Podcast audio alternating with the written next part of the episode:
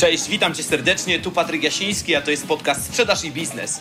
Jeżeli chcesz rozwijać swoje umiejętności w zakresie sprzedaży, negocjacji, perswazji, profesjonalnej obsługi klienta, albo lubisz czasem posłuchać ciekawych ludzi ze świata sprzedaży i biznesu, których będę miał przyjemność gościć, to zdecydowanie jesteś w dobrym miejscu.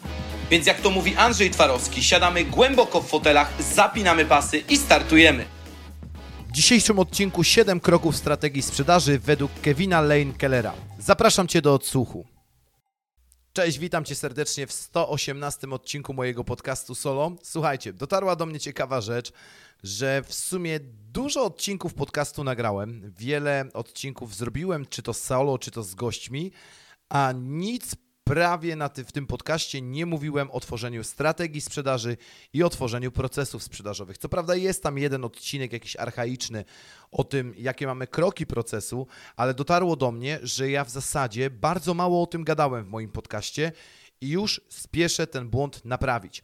Dzisiaj opowiemy sobie o siedmiu krokach, które w tworzeniu strategii sprzedaży zaleca Kevin Lane Keller w książce Strategiczne zarządzanie marką, kapitał marki, budowanie, mierzenie i zarządzanie marką.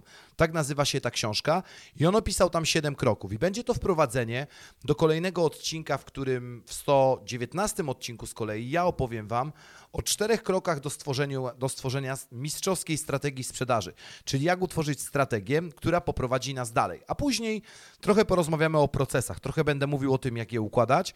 No i czeka nas jeszcze odcinek z gościem. W końcu po dłuższej przerwie zaprosiłem gościa. Co prawda, no dzisiaj nagrywam ten odcinek, akurat dzisiaj byliśmy umówieni z tą osobą i nie udało nam się nagrać, dlatego że no trochę mi się pochorowała. Natomiast w najbliższych tygodniach również czeka na Was specjalny gość, pierwszy. Będę zapraszał kolejnych gości, będę dla Was robił kolejne odcinki jeszcze bardziej ciekawe. Ale wracając do samego sedna dzisiejszego nagrania, czyli do tego, co opisał Keller właśnie w swojej książce, te siedem kroków w tworzeniu strategii sprzedaży. Pierwsze to prognozowanie. Czyli na etapie prognozowania Keller mówi, że wyszukiwanie nowych klientów i tutaj, jak ja sobie patrzę na to prognozowanie, to ja chyba zrobiłbym taki krok wstecz. No bo jeżeli jesteś dzisiaj przedsiębiorcą, który dopiero co rozpoczyna swoją przygodę ze sprzedażą, lub jesteś już osobą, która ma swój dział sprzedaży, zarządza sprzedażą, która już coś sprzedaje, natomiast chcesz wzbogacić swoją strategię sprzedaży, no bo jest to jeden z pierwszych kroków, który w ogóle, moi drodzy, powinniśmy wykonać, zanim zaczniemy w ogóle sprzedawać. To pierwsze co to to prognozowanie, powinniśmy oprzeć się na jakichś danych, które są na rynku, dostępne, aby mniej więcej wiedzieć, jaki dla nas panuje rynek zbytu. I w tym celu możemy wykorzystać narzędzia takie jak chociażby Google Ads. Jeżeli będziemy planować dane działania, dane aktywności, to zobaczyć, ile osób w ogóle wyszukuje takich rzeczy przez wykorzystanie planera słów kluczowych. Jeżeli masz swoje konto na Adsie, jeżeli nie masz, to je koniecznie załóż, to tam możesz zobaczyć, ile osób mniej więcej wyszukuje danych rzeczy i w ten sposób zaplanować sobie również strategię content marketingową, dzięki temu, że zobaczysz, czego ludzie w ogóle szukają i co oni wpisują w internety, zanim w ogóle rozpoczną naszą przygodę z naszą firmą, czy zanim rozpoczną w ogóle zakup takich produktów lub usług jak nasze.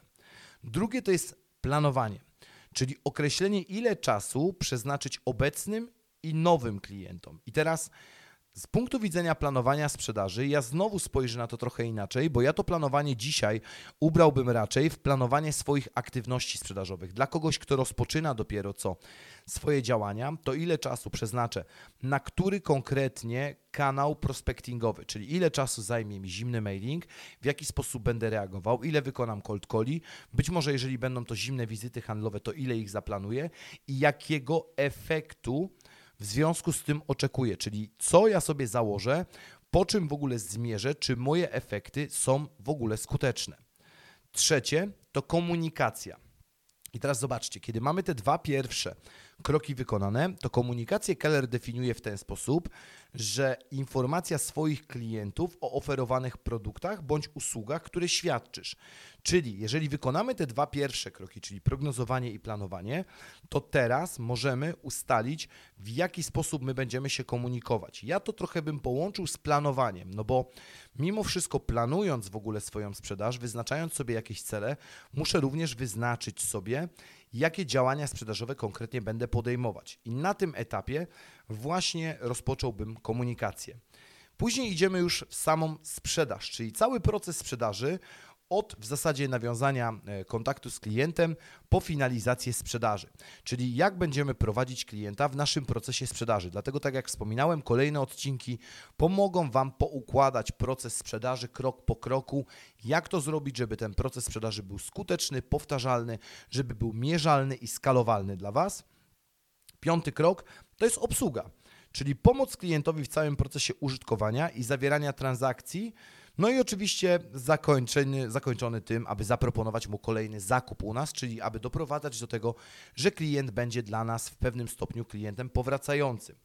I teraz ta obsługa posprzedażowa jest niesamowicie ważnym etapem, w szczególności kiedy mówimy o trybie sprzedaży doradczo-konsultacyjnym, no bo dzięki temu, że obsługujemy klientów, oni z większym prawdopodobieństwem w ogóle mogą do nas powrócić. I, no i chcą to robić z, z jakiegoś powodu. Dlatego Tutaj na etapie obsługi należy zaplanować, co konkretnie będziemy robić, w jaki sposób wyświadczymy naszym klientom tak zwaną obsługę posprzedażową. Szósty krok to gromadzenie danych. No i teraz te nasze kochane dane. Ja to w zasadzie nie widzę tutaj mm, nie mogę znaleźć złotego środka trochę na rynku. Znaczy w ogóle nie mogę znaleźć środka, może nie złotego. Bo zauważyłem, że firmy dzielą się na dwa rodzaje. Takich, co nie mierzą nic albo mierzą tylko jedną rzecz typu konwersja i robią to jeszcze źle.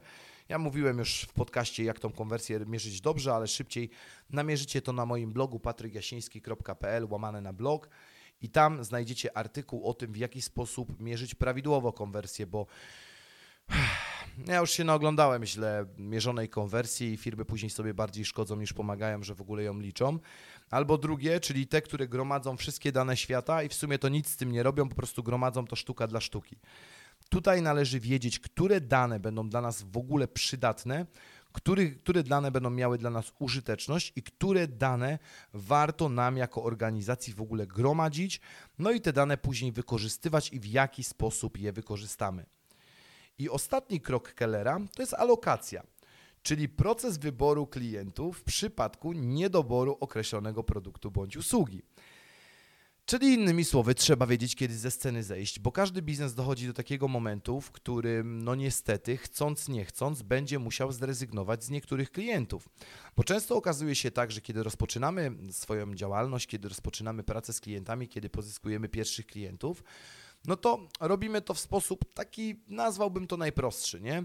Czyli pozyskujemy każdego, kto jest, no bo trzeba tych klientów pozyskać, trzeba jakoś, wiecie, takie y, chociażby zarobienie na ZUS, bo to przecież trzeba na ZUS zarobić, przecież po to się firmę otwieram. Tak z mojej perspektywy, z biegu lat, mogę Wam powiedzieć, że myślenie w ogóle kategoriami, że żeby firma zarobiła na ZUS, to jest najbardziej destrukcyjny i najgłupszy sposób myślenia, jaki możemy mieć. No ale no to już pozostawiam Waszej ocenie. Czyli z jakich klientów my zrezygnujemy, no bo w pewnym momencie do, do nasz biznes dojdzie do takiego trochę takiego muru, że albo będziemy się bardzo mocno skalować i będziemy się powiększać jako organizacja, albo niestety będziemy musieli wybrać klientów, z którymi my chcemy pracować lub nie. I większość biznesów niestety, ale na tym etapie ma bardzo duży problem, ponieważ bierze każdego jak idzie, dalej obsługuje klientów i zdarza się, że często obsługują klientów, do których po prostu muszą dokładać. Dlatego Uważam, że ten model mm, tworzenia strategii sprzedaży, który zaproponował Keller, jest bardzo słuszny, ale moim zdaniem, jak ja sobie patrzę tak z praktycznego punktu widzenia, to on ja nie wiem, czy, czy, czy, czy to jest taki, wiecie, idealny model tworzenia strategii sprzedaży. Ja mam na to bardzo dużo prostszy sposób, którym podzielę się z Wami w kolejnym odcinku, gdzie w zasadzie mówię, że dobrą strategię sprzedaży można stworzyć w czterech krokach. Oczywiście te kroki, kroki mają swoje podkroki, ale generalnie należy wziąć pod uwagę cztery rzeczy i tymi rzeczami podzielę się z Wami w przyszłotygodniowym odcinku. Też pewnie wezmę sobie jakiś praktyczny przykład, żeby Wam to pokazać. Może dajcie znać wiadomości prywatnej, jeżeli ktoś z Was słucha tego podcastu, jaki konkretny przykład branży chcielibyście, żebym wykorzystał. E, właśnie planując strategię sprzedaży. Chętnie nagram taki odcinek, który będzie swego rodzaju case studies, oczywiście bez obrazy, no bo wybiorę pewnie jeden lub maks dwa przykłady, żeby nie naciągać długości odcinka. E, pamiętajcie też o tym, że dokładnie to, o czym mówimy, jest szczegółowo opisane z przygotowanymi ćwiczeniami w mojej książce Zaprojektuj swoją sprzedaż, którą znajdziesz w linku poniżej, ale jeżeli nie chcesz klikać w link, to zaprojektuj sprzedaż.pl, oczywiście bez polskich znaków. Tam możesz nabyć tą książkę 240 stron, które Ci ułoży sprzedaż od A do Z, a podziękujesz mi dużo później, o czym świadczą same oceny. Także dzięki za wysłuchanie tego odcinka. Zostaw po sobie ślad w formie pozytywnej wiadomości. Jeżeli on dla Ciebie jest wartościowy, to podaj go dalej i słyszymy się już za tydzień. Dobrego dnia. Hej!